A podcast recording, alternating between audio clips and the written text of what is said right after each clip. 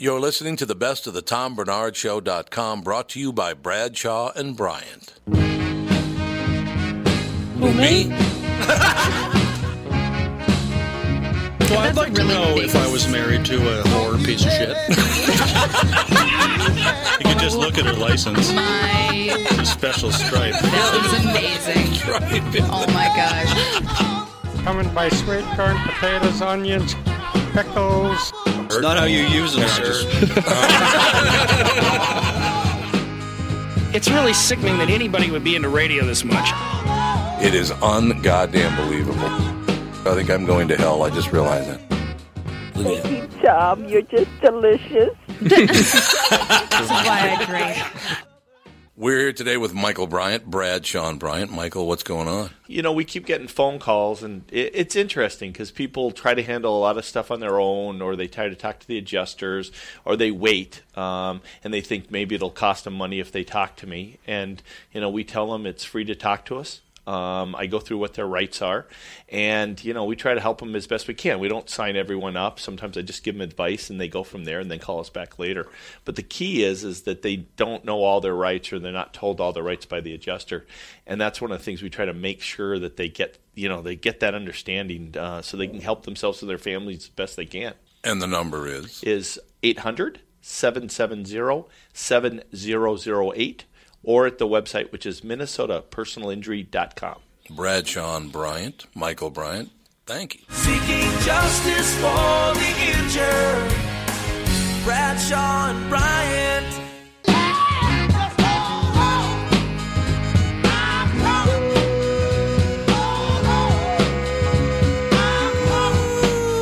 Welcome back, everybody, to yet another episode of the Best of the Tom Barnard Podcast, brought to you by Bradshaw and Bryant. Kicking off the show this week, we had Ruben Paul in studio, comedian Ruben Paul, talking how great Minnesota is and some good stuff about tasty, tasty food next.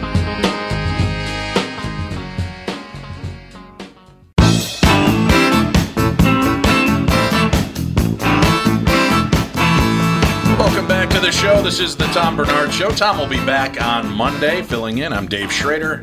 Joining me in studio, Ruben Paul from the House of Comedy. You've got shows there, what, tonight at 7.30 and 9.30. Yes. Tomorrow night, 7 and 9. Yes. And you're hanging in for the trifecta, Sunday, 7 o'clock. Yes, and I got here on Valentine's Day and did a sold out show on Valentine's Day, so it's been a good week so nice. far. Yeah. Was it a lot of couples or a lot of just broken Um, hearts? A lot of couples, uh, groups of bi- bitter people there also. I could tell by the scowls of their That needed a faces. laugh. That needed a laugh. Yeah. Well, some people try to call it um, Single Awareness Day.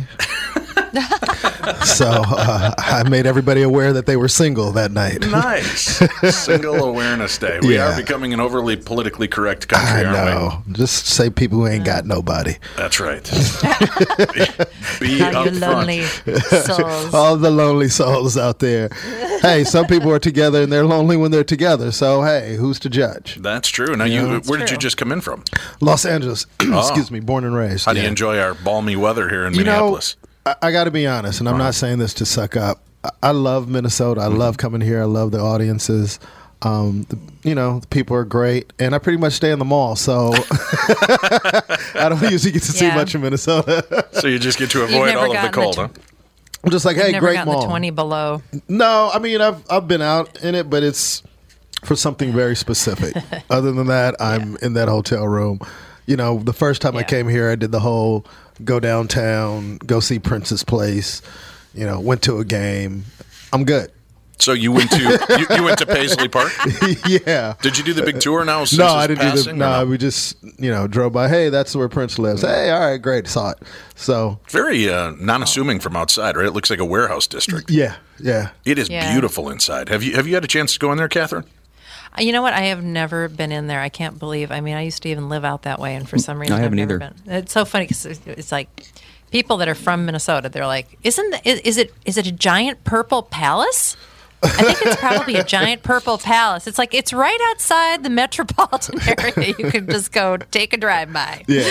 it's not a purple palace. Well, it's like when you live someplace the last thing you want to do is the touristy things where Right. you live. Yeah, that's It's like when people come to LA, you know, they want to do the the basics. They want to go to um, Hollywood Boulevard to see the stars of the Walk of Fame, or they want to go Yeah. to Disneyland, or you got to take people to La Venice Brea Beach, Tar Pits. the La Brea Tar Pits, yeah, Venice Beach to see all the weirdos, and you know, Yeah. Roscoe's Chicken and Waffles is the you know you got to take That's them the there. big hot spot. Uh, it- hey, when you come to LA, you, Yeah. you go to Roscoe's to change your life.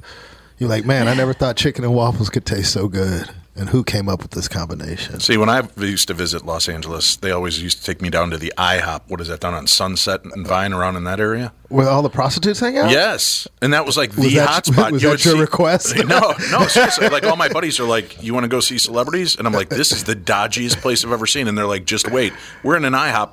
Movie stars, TV stars. Well, because that used to be the late IHOP. that used to be the late night place Oh. where everyone would go. Like Oh. we'd we'd finish performing and it's like, uh, let's go to the IHOP, and then that's where you'd see everybody coming in there. Yeah. But Roscoe's is another. I don't know. Maybe it's a black thing, but I think everybody goes to Roscoe's now that I think about it.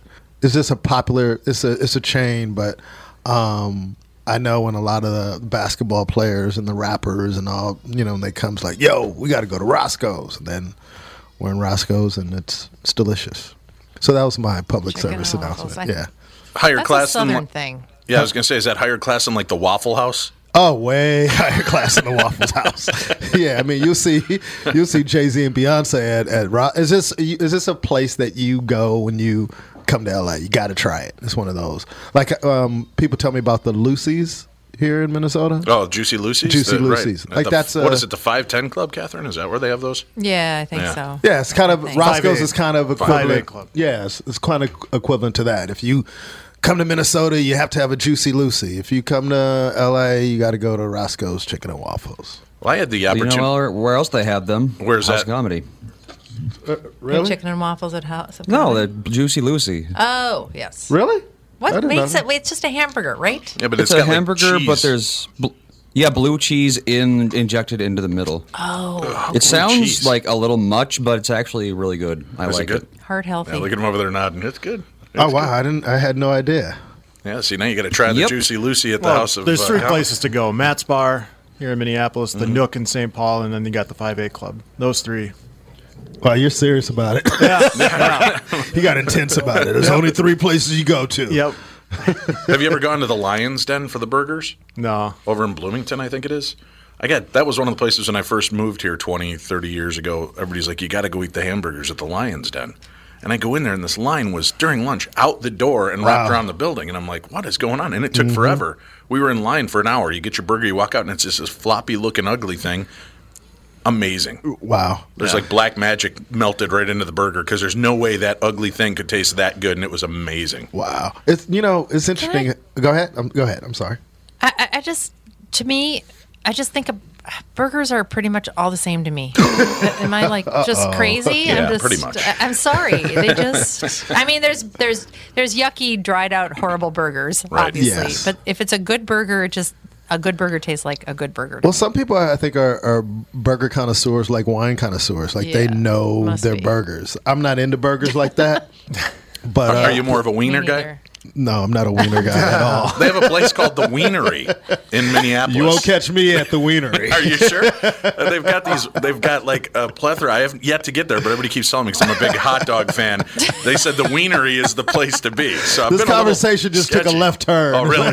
Yeah. This is the line. Hey, do you like wieners? Uh, that's an interesting lead-in. Yeah, what's the? There's a famous one in L.A. too. Uh, pink. Wiener. Yeah. Yeah, pink. Yeah. You Yeah, really yeah, do like your wieners, I do huh? like them. Yeah. And what is it? The Great Papaya in New York, right? I have no They idea. Bam. that one, and uh, they also got uh, what is it out on uh, Coney Island? I can tell you the Oh, best, Nathan's. the best Nathan's. wieners in any state. I can Uh-huh. tell you where they are. I have. I'll tell you a place that has good wieners. If you say right here, I'm gonna slap you. I even dragged. I even I was going to say that, but I, I held off on that one. Thank you. I even dragged Catherine and Tom to the opening of Portillo's here in Minnesota, which is a big Chicago. you just can't change the subject. We Why got to should stick I? on the wieners. that, that just came out of nowhere. We're talking burgers. Do you like any wieners? I've referred now to it as hot dogs, Ruben. I think you're yeah, let's go on hot dogs. paint me in a corner. Yeah, I got you. Are you. you a hot dog guy? No, Well, but let's I like go back wieners. to Paisley Park. Uh, after he passed away, we- I got an invitation to go through with a media line to go check out Paisley Park. Okay. And if you haven't seen it, it is it's really worth. It's one of those kind of like, why would I go? See, what do I care? But it's really amazing. Yeah. And the way they've set it up is so cool because it's totally interactive. It gives you a chance to kind of see how he developed, and then they take you into this big sound recording studio, and they're like, you know, this wasn't just Prince, Mm. and then they start knocking out album after album that's been produced there, and you're standing right where all of these major musicians have come together, and the, the lineup So it's a was museum insane. now. Yeah. Wow. Yeah. And and Okay. he you know, I often wonder if he knew he was coming to the end because he, he was transitioning this place into a museum. Oh, and for okay. somebody so private and quiet, it's pretty interesting that he already had this thing developing into a museum. Yeah. But it's a really and then they walk you in and when they bring you into the main room they're telling you the story and then right above this one door there's a miniaturized version of Paisley Park. And then Oh, they wow. said Prince is right here and that's where that's his urn. It's in the shape of Paisley Park. So they have his Maybe- remains right over the door. Is that kind of like uh, when they go to um, Graceland? Yeah. Is it the same type of? Oh, okay. Except for you know Elvis isn't buried there, Yeah. right? He, Yeah. He's, you Well, I mean, he's still sling- alive, right? Yeah, he's slinging slinging waffles and chicken. Or eating Lucy's or looking for was- wieners.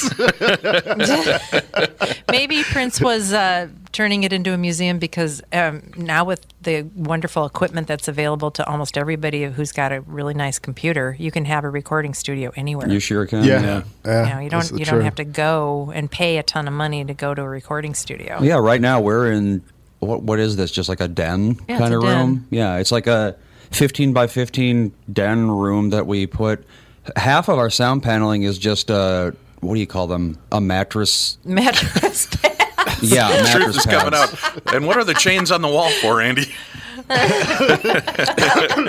Well, because mattress pads, it co- they're made of the same basic material, and you know it costs Yeah, it's just s- foam. way less because it's not marketed toward a lot of audio It's equipment. hideous, but it costs works. more than it should because it's audio equipment. Right. Unfortunately. But you know, other than that, uh, the total cost of this whole setup was probably maybe four or five hundred dollars. Yeah. And that's mostly in duct tape. Not bad. Mostly in duct tape. We, I, I'm sorry. We use push pins. Thank you Oh, very sorry. much. that explains the sparks coming from the wires in front of me. It's a I'm- I'm not a- very I'm- fancy setup. But when I think about it, I, I don't. I'm not a tour person. I don't like going on tours and No? things. Uh, well, Oh, Well- see, contradiction. no. I well, I, I, I wasn't going to bring this up, but now I have to kind of. So I took the weirdest tour. A very good friend of mine, pretty wealthy guy, got married in, I think it was Newport, Rhode Island. Okay. and um, he, we went on a mansion tour, um, aka plantation tour. Okay. they didn't tell In me it was Rhode a, Island? yeah, they, they didn't tell me it was a, pl- a plantation tour, and, until the tour started. Mm. And they're like, we kept th- these are the slave quarters. I'm like slave quarters. Really? Yeah, you, you are aware that was part of our distant history, right? yeah, but I didn't need to go see it. No. I didn't. I didn't think that was up in Rhode Island uh, for some reason. Well, sure, it was know all over. I mean, a lot of the, the guess. presidents and, and the residents that originally settled exactly. Traded in bought the- slaves and dealt with slaves, yeah, right? Yeah, Yeah, not not nearly as much up north, but you know, Yeah. if you wanted to find it, you could find it. yeah. Some, fact, you know, Beautiful property. properties, though. Yeah. Yeah, Yeah, there. When I know when I went to visit my my grandparents in the uh, '80s in Ferriday, Louisiana, Oh wow. And they've got the old houses and, and everything like that, and it just it's a totally different culture. Yeah. right. And then they have the house, and then they've got the little house out back, and I go, "Oh, what was the little house for?" He goes, "Well, that was slave quarters," and I'm like, Okay, "Oh, time to go. Yeah, maybe we should call that something else other than the slave quarters. Yeah, Although Yeah. in the '80s, I, you know, this was like '87. That's hilarious. I'm sorry. They- Maybe we should call it something else now. 87 there was still and i don't know i haven't been back out there that way but my, my uh, step grandmother let me separate it with, by saying that. Okay. she introduces me and she she brings me over. She goes oh this is our grandson dave and this is my n neighbor bob and his n neighbor uh, wife mary. Oh, my god! and she's the n hairdresser in town he's the n butcher and my jaw hit the floor my eyes were huge and i just stood there like oh we're all gonna die now. What are you doing? And she walked away and the guy leans over and pats me on the shoulder and he goes That's old folks for you. He goes, that's the way they talk down here. And he goes, but I got to tell you, she's telling the truth. I'm the end butcher in town. I'm Oh the only my one that they go to, and she's the end hairdresser. And I was like, this is a world I'm not prepared for. And that was in the because again, here in what I grew up in, very white suburbia of Illinois, Yeah. Chicago, uh, Chicagoland area. That was like major culture shock. I, I can imagine. I was like, didn't this stop in the 50s and 60s? What's going on? Nope. Unfortunately, not. I'm I, telling you, it- I in admire the fact that you've never went back. Yeah, yeah. No. You're No. like that. That's my first and last trip. They're like, it's the birthplace of Jerry Lee Lewis and slavery. Apparently, this is not a good place to be. No, man. No. no, not at all. Lots of changes. So uh, let's talk about wieners. Yeah, how about them wieners? I love radio. It's like the conversation just takes a, Yeah, a wrong turn. It's jut like, you're uh, yeah, uh, how do we get on plantations and slavery? And That was Yeah, you. how- how that, that was happen? Mister. I don't like weird tours. By the way, I went on a weird tour yeah, it, was, it was weird because they Yeah, kind of you sprung it on started me. it. I did start it, but it was come on. You guys got to understand. Like, and I'm the only brother like on the tour. And then they get, you know, they're pointing to these quarters, man, like these cramped spaces. And I'm looking at my friend going, "Really? This is where you're taking me?" He's like, "Dude, I didn't know. we just saw it I in a would, I brochure." never yeah, I would not think that of Rhode Island. I don't know why. well, let me let me make sure that's where you. I'm looking, trying to look it up now. I don't want to disparage was Rhode I Island. again? Yeah, I think it- this is years back, but uh, you know, it's the safe to governor say. of Rhode Island is on the phone, I Mike. know. All right. that wasn't our plantations. How how many weeks of the year are you on the road? Um, I've kind of uh, cut back a little bit based on. Um, well, ta the short answer is probably I go out maybe twice a month, but oh, twice a month. yeah, That's but still a lot. Yeah, um, but I, I pick and choose. Uh, I, I produce and host a show in Los Angeles at the uh, Laugh Factory called Ruby Tuesdays. Oh, okay. And the concept of the show is diversity. So um, coming up um, as a comedian, I was one of the few that used to work all the rooms, like because you know, people don't realize comedy is very segregated. Whether Mhm. it's uh, black night, Latino night, gay night, alternative night, white night. Even though they don't call it white night, it is. Um, this, I'm just keep. I, I'm just keeping it real. And Well, uh, that's hilarious. It, it's segregated, and we have it all segregated for you. exactly. Nice. We got to take a quick break. Hang on tight. We got Ruben Paul in we got to studio finish that story. on the Tom Barnard Show. Best of the Tom Barnard Podcast. Back on his feet, now he's chopping up meat. Come inside, maybe you'll hear him say, Try the rye or the Kaiser, they're on special tonight. If you want, you can have an appetizer. was comedian Ruben Paul on the best of. Coming up next, we had comedian Chris Porter in talking Winter Olympics, everyone's favorite Olympics that's going on right now. Next on the best of. The job, he heard it's good to stay hungry. But he makes a pretty mean shit. I said, now what would you say? I'll be calling you a radical. Welcome back. Second hour of the Tom Barnard Show. I'm Dave Schrader, filling in for Tom Barnard. Joining us in studio in moments, JB, Chris Porter, who will be out at the Acme Comedy Club. Chris, welcome to the show. Thanks a lot for joining in. for having me. Yeah, it's going good to- right into it. Yeah, why not? We'll have you jump right in. I, I do want to mention real quick, and Catherine, uh, Andy, Mike, I'm curious, uh, has anybody been watching the Olympics at all? No. I've been watching Yeah, I some of it. I keep on missing all the stuff that I really want to see, though.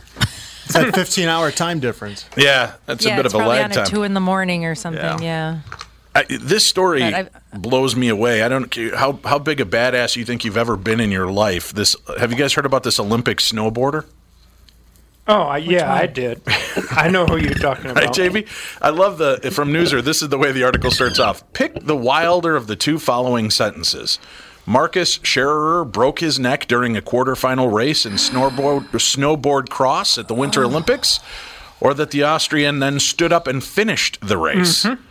That's a man With a right broken there. neck? Yes, USA Today reports idea. the accident occurred during the final jump of the course, with Schairer landing gruesomely on his upper back with such force that his goggles came off. You can see the video. He, these other guys come swooshing down the mountain, and all of a sudden you just see it's like Fred Flintstone flying upside down in the air, and then he hits the ground right on his shoulders and neck. His goggles go flying, but he gets right back up and, and completes.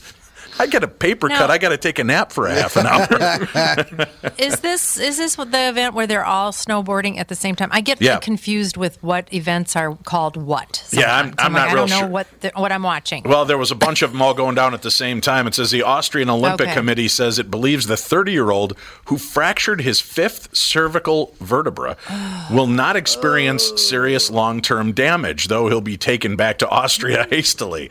The Washington Post notes that Schairer has injured his elbow in a previous run and had been in fourth place before the crash. Well, remember that little gymnast that broke her ankle or something? Oh, when she Kerri Strug. The vault. She landed on it. She she did her landing and uh, Yeah. broke her ankle when that happened. And then I think maybe They're just so. I think they're so filled with adrenaline, Right. Yep. that they don't feel the pain as much as a normal person. Yeah, because it wasn't Well, I even mean, just an that ankle- she.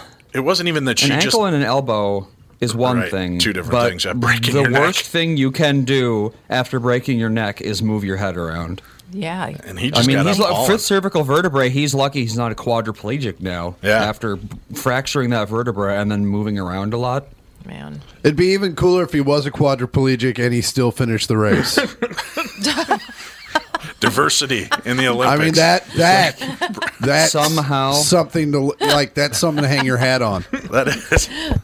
Yeah, I finished the race. I didn't medal, but I also couldn't feel my legs. Yeah. What'd you do today? Oh man. Yeah. Yeah. This guy set a new precedent. That is. uh That's amazing. Wow. That's I, the Olympics. Watching these Yeah. people, like you were bringing up Kerri Strug. She broke her ankle on the first one, then came back and did another Yeah. one and landed it perfectly, mm. Yeah. and then one. that and then was medaled. awesome. Yeah, that is. I remember right. watching that as a kid and going, "No way, Yeah. no way!" And then for like two weeks afterwards, everyone thought about becoming a gymnast. Yeah. Not me. not me. Two weeks. That's what it was like as a kid. Yeah. Right. You, you would like, oh, I don't even know what a gymnast is. And then two weeks after the Olympics, you were looking up the Parks and Rec catalog and being like, all right, ha- where's the pole vault class? So I had that same phenomena happened to me after I saw the Rocky movie the first time. You started boxing. I was like 10 years old. I came running out. I just wanted to run and punch people. And that's probably not a good thing when you- in hindsight. I think that's what drove Mike Tyson is just the desire to hurt people. Yeah. Because he was uh, he was a very uh, violent man. Yeah, he was an angry Well, man. Yeah. well, we just recently found out why Mike was so angry. Why is that? Why? He was abused tumor in as his a amygdala? No, he was abused. Oh, as well- sexually abused. I think as a everyone really? could have guessed that one. Well, I didn't know that. It wasn't from any Well, of the, the guys that started mentoring him, right? No, it wasn't Cus, but Okay. it was other people. it was his life. before him. Right. It was like Cus kind of wrecked, uh, rescued him from that whole scene.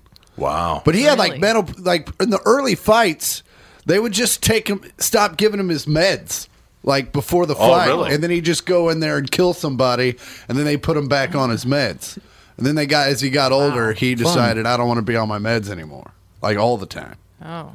Yikes. Yeah, Yeah, I that's stopped, never a good idea. I stopped pay per view events on Mike Tyson after the second time I got up to go uh, grab a drink from the refrigerator and walk back, and it was over. I remember in high school, Oh. me and a bunch of my buddies saved up uh, like the fifty bucks, Right. Pitched in. Our friend's mom got the pay per view. My buddy and I went to get the tape from his house, and we showed up right when the fight started. Forty five seconds later, it was over. And I remember my buddy looking at me. He goes, "You don't say a word till we get the money." so we walked in this party like, "Did you, did you get the tape? Did you see one?" We're like, "No, it was over before we got there." And then we popped it. in Forty five seconds later, we're like, "Okay, so what? What now?" Everybody kick in your twelve bucks, and uh, wow, good times, good times. There's, I, I, I've watched all these Olympics. It's it's hard for me. You know, I used to watch a lot of it growing up, and I, whatever was just kind of trending at the time, I'd check it out to see what everybody was, uh, you know, was checking out. I, I was growing up during the Nadia Comaneci moments, and then, uh, you know, watching all of the different. Uh, uh, athletes that have broken out throughout the different years and it's always cool to kind of watch in those golden moments when you see what's happening and i really don't think i've watched since uh, nancy kerrigan and tonya harding went to the Olympics together that last time. I, I just haven't. I don't know. I can't get into the Olympics. Well, for me, the the Olympics was disappointing because the NHL players didn't go this this this time. Oh, right. So, and so to get my hockey fix yesterday, I kind of was watching the replay of the U.S. and women's uh, Curling? hockey. No, hockey. Oh, because I don't know why they have them play before the medal round because they're, you know, that's going to be the two teams that play again for Right. the gold medal. And they were playing yesterday, and like five different times, a melee broke out, just in front of somebody's net. They were fighting for the puck. Sure. Got covered. Referee blew the whistle, and they were ha- hammering each other in the Olympics. They don't like each other. The Wow. the U.S. hockey women and the Canadian hockey women do not like each other, and they'll stand there and just bark at each other all, and you can just see it, just snipping at each other and punching each other and all this stuff. Why, like- why did the NHL players kind of disconnect? the league would not release them? Oh. They were getting hurt.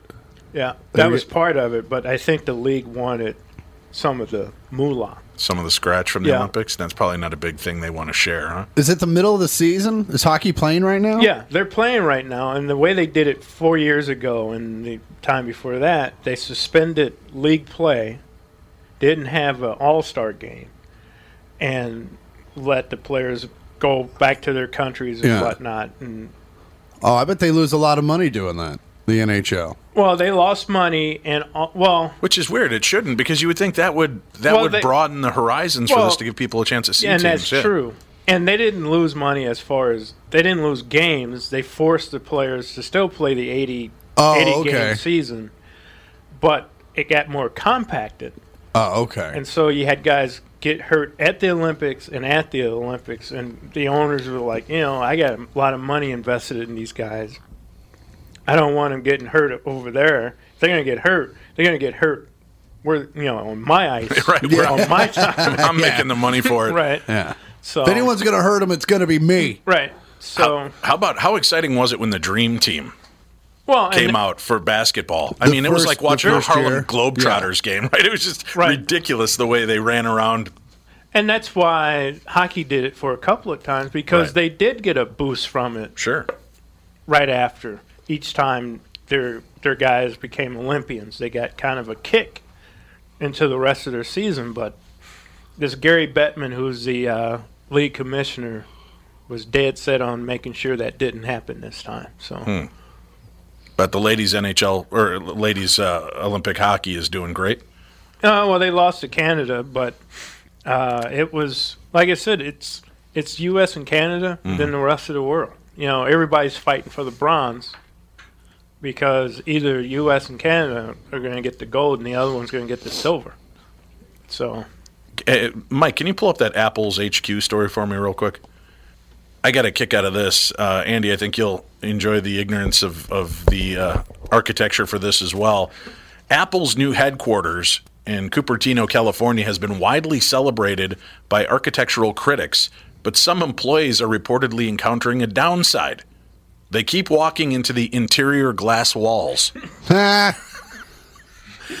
Man, that's Oh my when you set up Interior webcams. glass walls. Yes, and you know every moron's Yeah. walking around with an iPhone and, and checking Yeah. uh, social media, Yep. and they're just bing up against the glass walls left and right.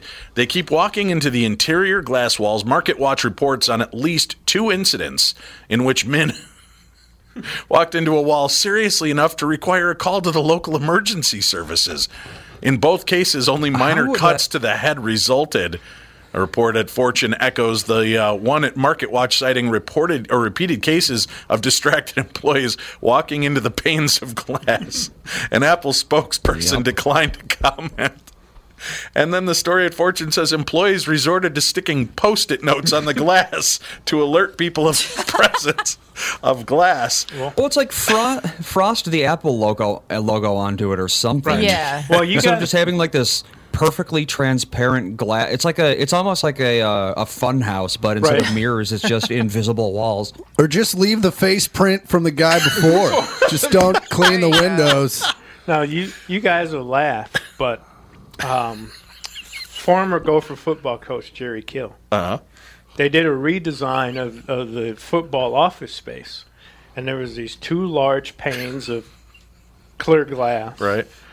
and next to it were two clear glass doors. Oh no. Yeah, He he, and several players walked into the gla- not to the glass doors, but the glass, and it was, it was funny because every once in a while you walk over and you see a, a lip print or a handprint or something on the glass because they, you know, not paying attention, and that's you know I'm going downstairs and they put Yeah. their hand on the glass and bang their head off the off the glass. Well, I laugh and I joke about uh, about these morons doing it, but I did a similar thing at the uh, dollar store by my house about four or five years ago. Uh, they had the two sliding glass doors, but one was jammed, and I wasn't paying attention, so all I saw was the one whisk open, and I walked right into it. Bam! Hit the thing and turned into Jerry Lewis. Butt over tea kettle, go falling out. The, the whole door comes off the pane and hits the No. ground, and I'm trying to not fall into broken glass, and and I'm wobbling around, and I just hear the guy at the counter go, people are so dumb. I'm like, yes, I am. But oh man, I like how the article then gets very serious on us. It says jokes may be easy to make, but Market Watch notes that Apple could run into trouble with workplace safety regulations if the problem persists. Well, they are hurting for money. yeah, it adds It would be- suck if they got a, a workers' comp claim. How much do you think this building cost them? Well, I think it's in the billions, right? Five billion dollar building. Well, it's not just a That's building; it's like a campus, right? Right. Yeah, it looks like a giant UFO in the middle of the woods. Yeah. Oh, but still, it's like, do you five billion dollars? That's like that's like how much a city should cost. Right. Five I although looking at it, it basically is a city. Yeah, it It's does look like. Well, what your your huge. stadium was what 1.3 billion or something? Yep. Yeah, exactly. So this is five times. Not my that? stadium. Yeah. I can't afford to go to a game. It's not my stadium. Oh yeah, God, look at look, Google it and look at pictures of it. It's it has to be at least like three miles in diameter. Yeah, look at this. Doesn't it, it looks like a UFO right in the middle Well, of the it looks woods. like like where you'd have an Olympic ceremony. yeah, it does. Like in the future, the Hunger Games. It's a stadium. That's where they'll have it Yes, after it after the towers fall. Well, that's that's where it's gonna going to And go. And the best part is, um, I think underneath everything there is like a big geothermal, uh, like generator or something. Oh, I'm sure. I think I think they're powering it in a weird way. There's And probably that's not- Fraggle Rock geothermal generators. So when the asteroid Oh, comes, sure you this thing can- just lifts yeah, off can the go deep planet. into the Just ground. all these little Muppets building iPhones. we heard your complaints about slave labor. We got the Fraggles doing it. They're singing. It's way cuter now. it's way slavery can be way cuter if it's a Dude, fraggle. if it's yeah, if they're little animals. it's Building iPhones hilarious every day. Uh, Acme Comedy has Chris Porter uh, tonight and tomorrow. Yeah. What although- times tonight? Tonight, I think just the late show still has tickets. Is what eight and ten thirty. Right. Okay. And Uh, then tomorrow. I have no idea, but I think they're both sold out. All right. Well, But you should still. thanks for stopping by. You should still come though. Let's uh, take a break. We'll be back. We've got more on the Tom Barnard Show. Best of the Tom Barnard Podcast.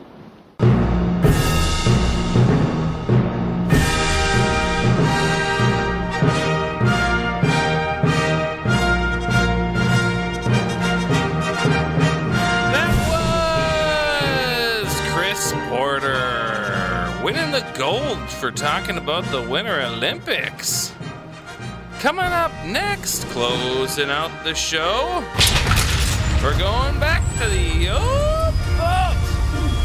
All the way back to episode 358 with supermodel Hoyt Richards. Next on the best of.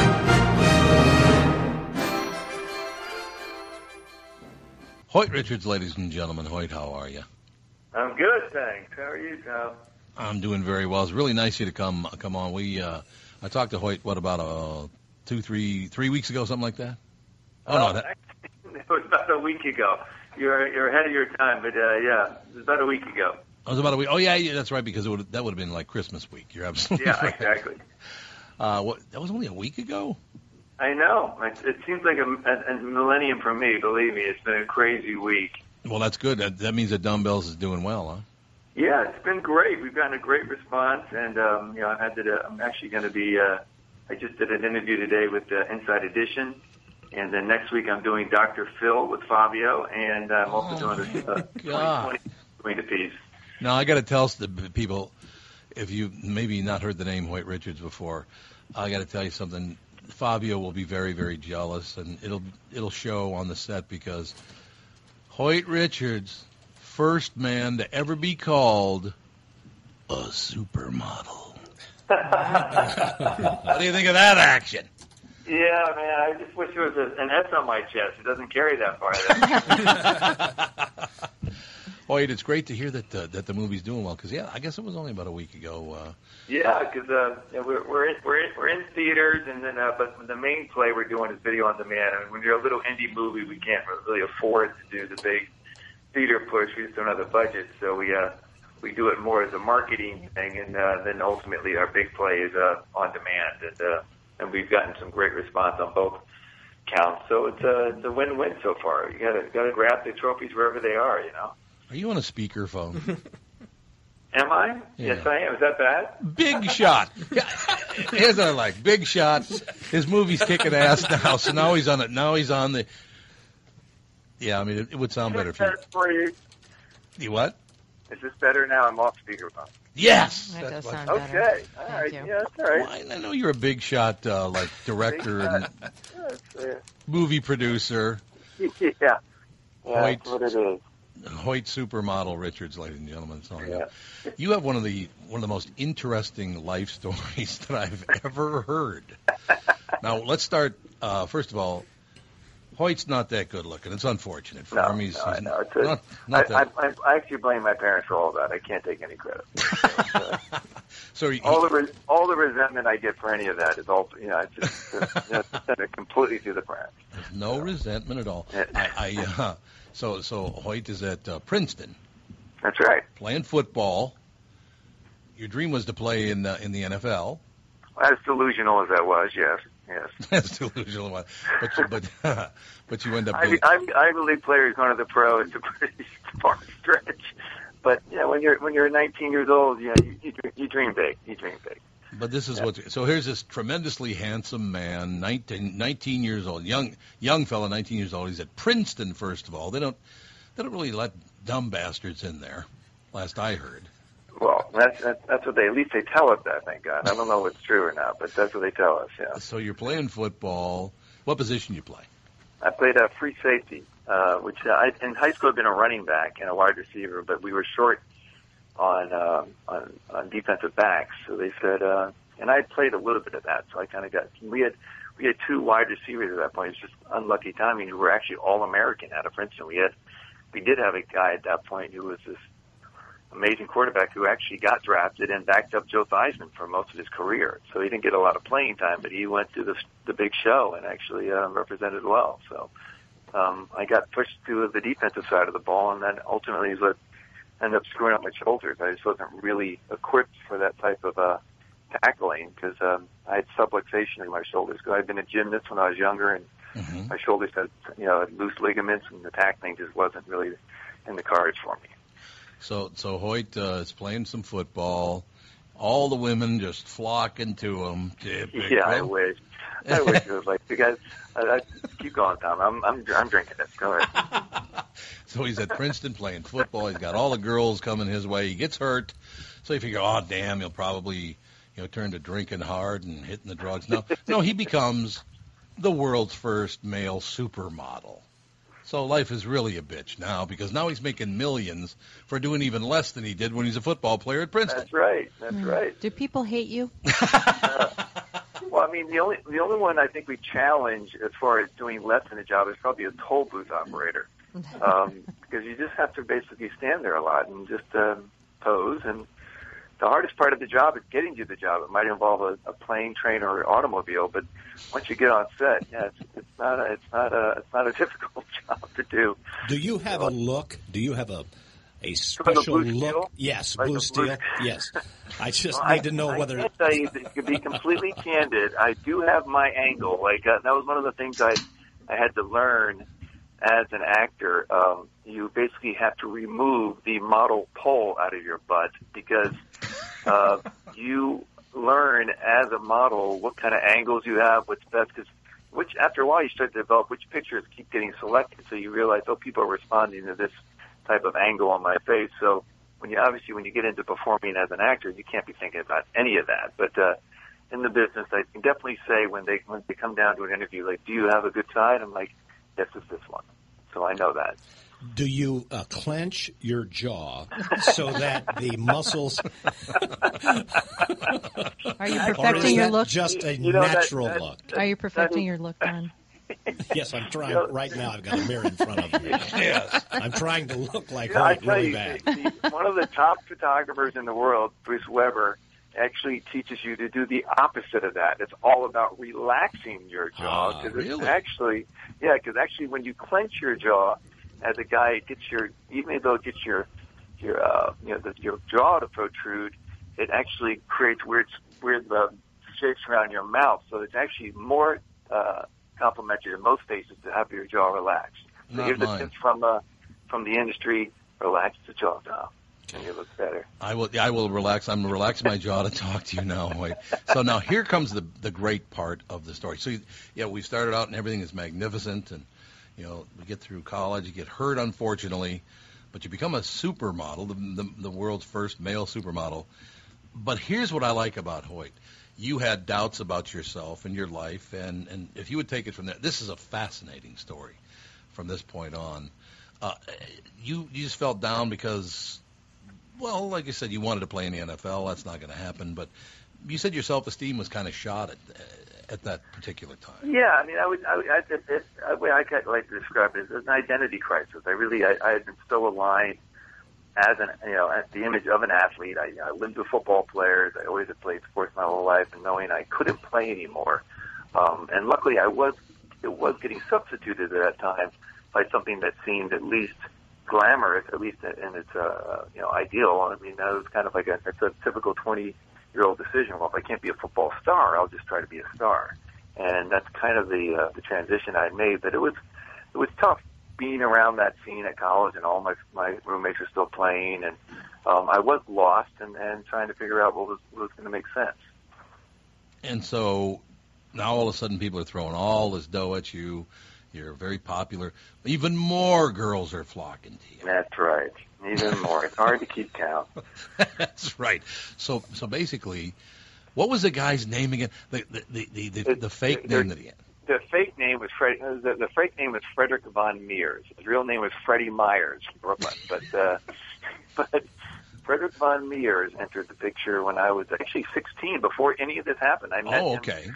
I met him on the beaches of Nantucket, um, where my family would spend our summers, which is a, you would think a pretty uh, safe haven, so to speak, not where you uh, cult leaders hang out.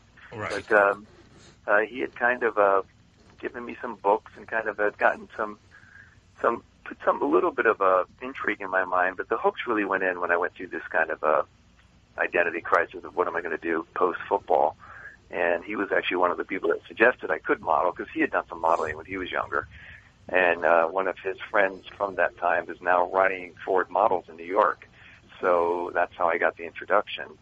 And um, and that's a, it's a you know it's a kind of a strange story from that point, but it basically kind of that was kind of my entree into the the business to say, oh, maybe you could do this, and um, then the rest got really crazy. Because he basically took all your money. Yeah, I mean, uh, exactly. I mean, a- anyone who's a cult leader is kind of a master manipulator, and um, a lot of what you fall prey to is what I can really describe as a bait switch, in the sense that what I signed up for, I will, I will never beat myself up for because it was a very, very high ideal, noble kind of, uh, you know, approach to life. But obviously, the thing that it actually was is something very different, and it only took me about you know 15 years to figure that out. But I did, thank God, and uh, and I escaped. Uh, and I didn't escape from the point of view of having figured it out at that point. I really escaped from the point of view because I just felt I couldn't measure up uh, to what they were asking of me. At that point, I was actually being quarantined to our North Carolina compound because this all started in Manhattan, but we moved to North Carolina where we kind of set up a whole compound. We had four years of stored food. We had guns. We had bunkers. You were waiting for the apocalypse. And, um, you know, and I was still at that point, had been modeling, and I was, because I still had one foot so-called in reality, I was like, I just thought the end of the world was coming. These guys have been telling us for years. And um, that's when I started to pull away. And then the way they tried to keep me under the fold was to um, basically quarantine me down there. They shaved my head so I couldn't model, and I had to be the first one up, the last one to bed, doing every type of slave labor or whatever they could think of to kind of teach me humility and um, kind of bring me back under the control. And uh, I just wasn't enjoying any of it. No, I could see that. And and 'cause, you know, I, I had been to cash cow, which had kind of bought me privileges for many years, and the fact that now that the the uh, you know the punishments were kind of and chores were kind of coming in this very aggressive way, it just wasn't a lot of fun. And and I really would, you know, I'd look in the mirror and, and think, God, I look like a convict, and I'm scrubbing toilets, and I could be uh, in Milan right now kissing Claudia Schiffer, making 15 G's a day. I guess I'm not spiritual because I'd much rather be there. and uh, Smart man.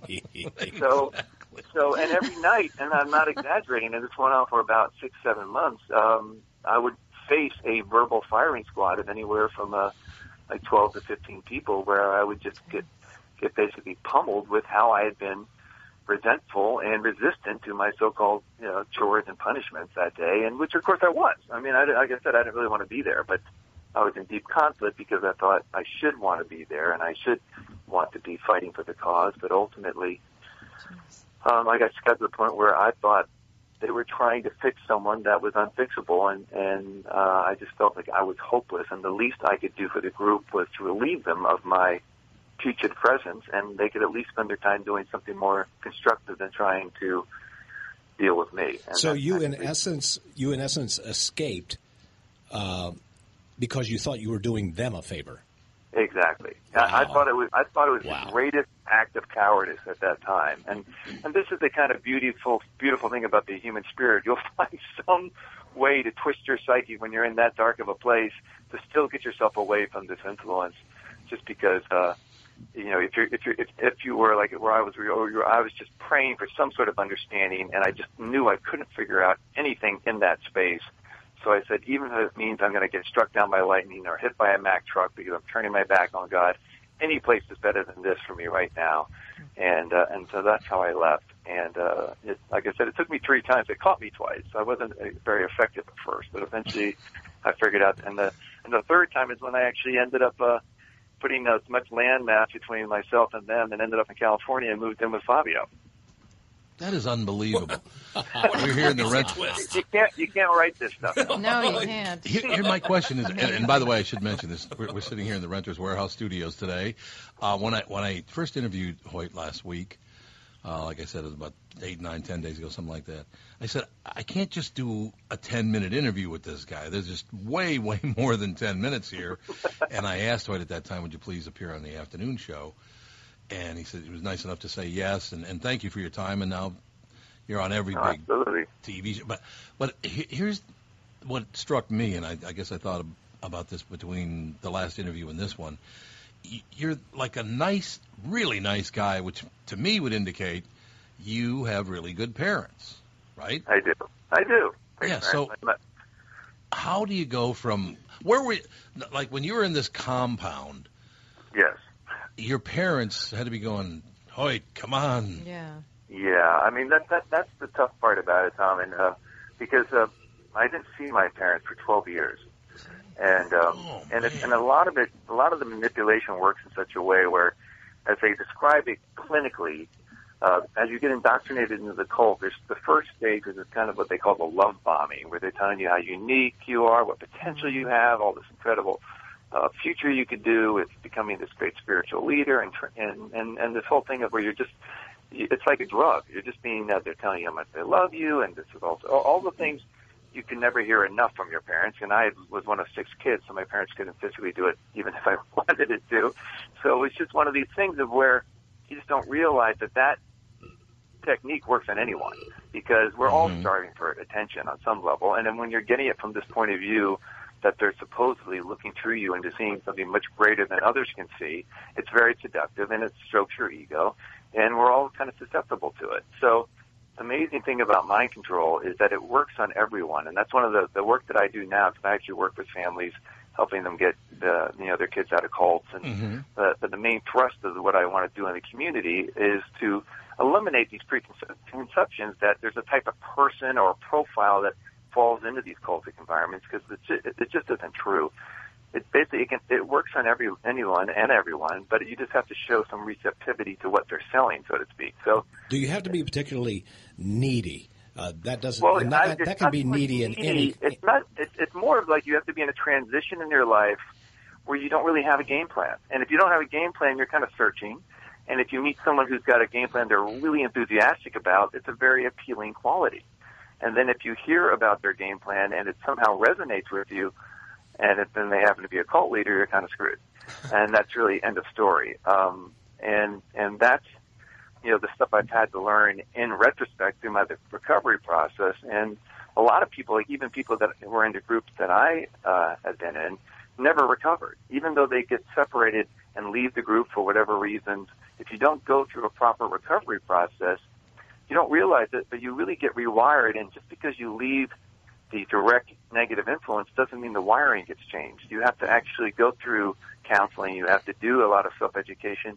And all that really does is allow you the capability to forgive yourself because there is so much shame and embarrassment involved until you realize that it wasn't because your parents didn't treat you right. It wasn't because you're just stupid or naive. None of those things have anything to do with it. It's just a matter of a, a bad situation that, that came about that would have worked on anyone if they'd been in your same situation. And that's how you can allow yourself to kind of move forward and, and find actually the positive things in the whole experience, which I have found to be actually incredibly useful because when you kind of go through something like this, it's very easy to kind of want to use words like, "Oh my God, I wasted 20 years of my life," or you know, "How could I have been so stupid?" And that none of that gets you anywhere. You really got to find that all those things that you went through. Granted, some of them are rough, but there's also some incredible life lessons in there that, if you turn it into a positive thing, become an incredible force of energy to kind of lead you towards something really, really great in your life. Because, like anything, uh, I love what I love what uh, Albert Einstein said. You've got to decide in your life. The most important decision is: do you believe the universe is friendly or hostile? So, so at some point, you have to just accept that, even though you went through this variable, you know, shitstorm, you've got to be able to be able to accept that it was for your benefit, and that's why um, there's something positive to take from it, and it gives you the ability to realize that you're much stronger than you ever conceived you were capable of, and that type of survival mentality uh, applies, you know, to your life going forward. That you're capable of things you never dreamed of. Hoyt, this is Don Shelby. I'm a, I'm a former investigative reporter, and I'm hoping you can tell me that Frederick von Mierers uh, ended up in a joint. Uh, he died. He So, died and- and before a they could long, get to him? Painful, long, painful death. So he did. So he there did- is justice in the universe. There is just karma. The universe. Yeah, there was. He uh, he actually died of AIDS. It was all very because he claimed to be asexual, but then he would have.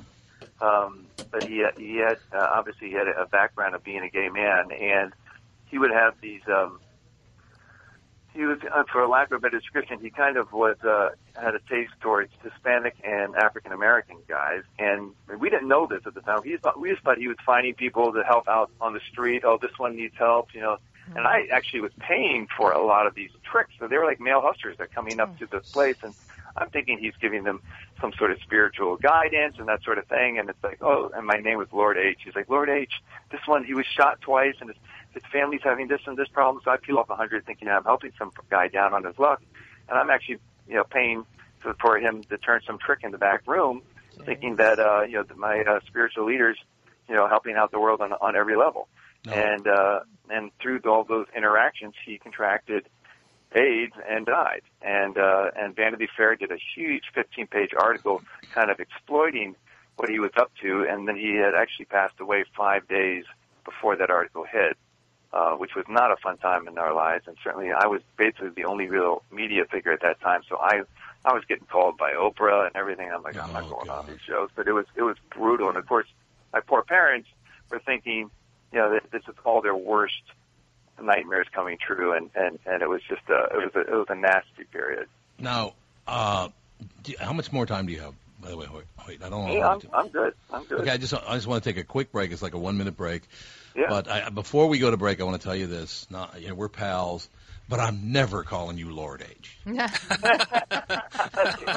I would, I would, I would, I would, I would, I would accept those terms. That doesn't bring back any fond memories. Actually, my nip, my nip, my, my nickname in the cult really was dipshit, but uh, uh, and, and it was it was dippy if I wasn't in trouble, but most of the time it was just flat out dipshit. So.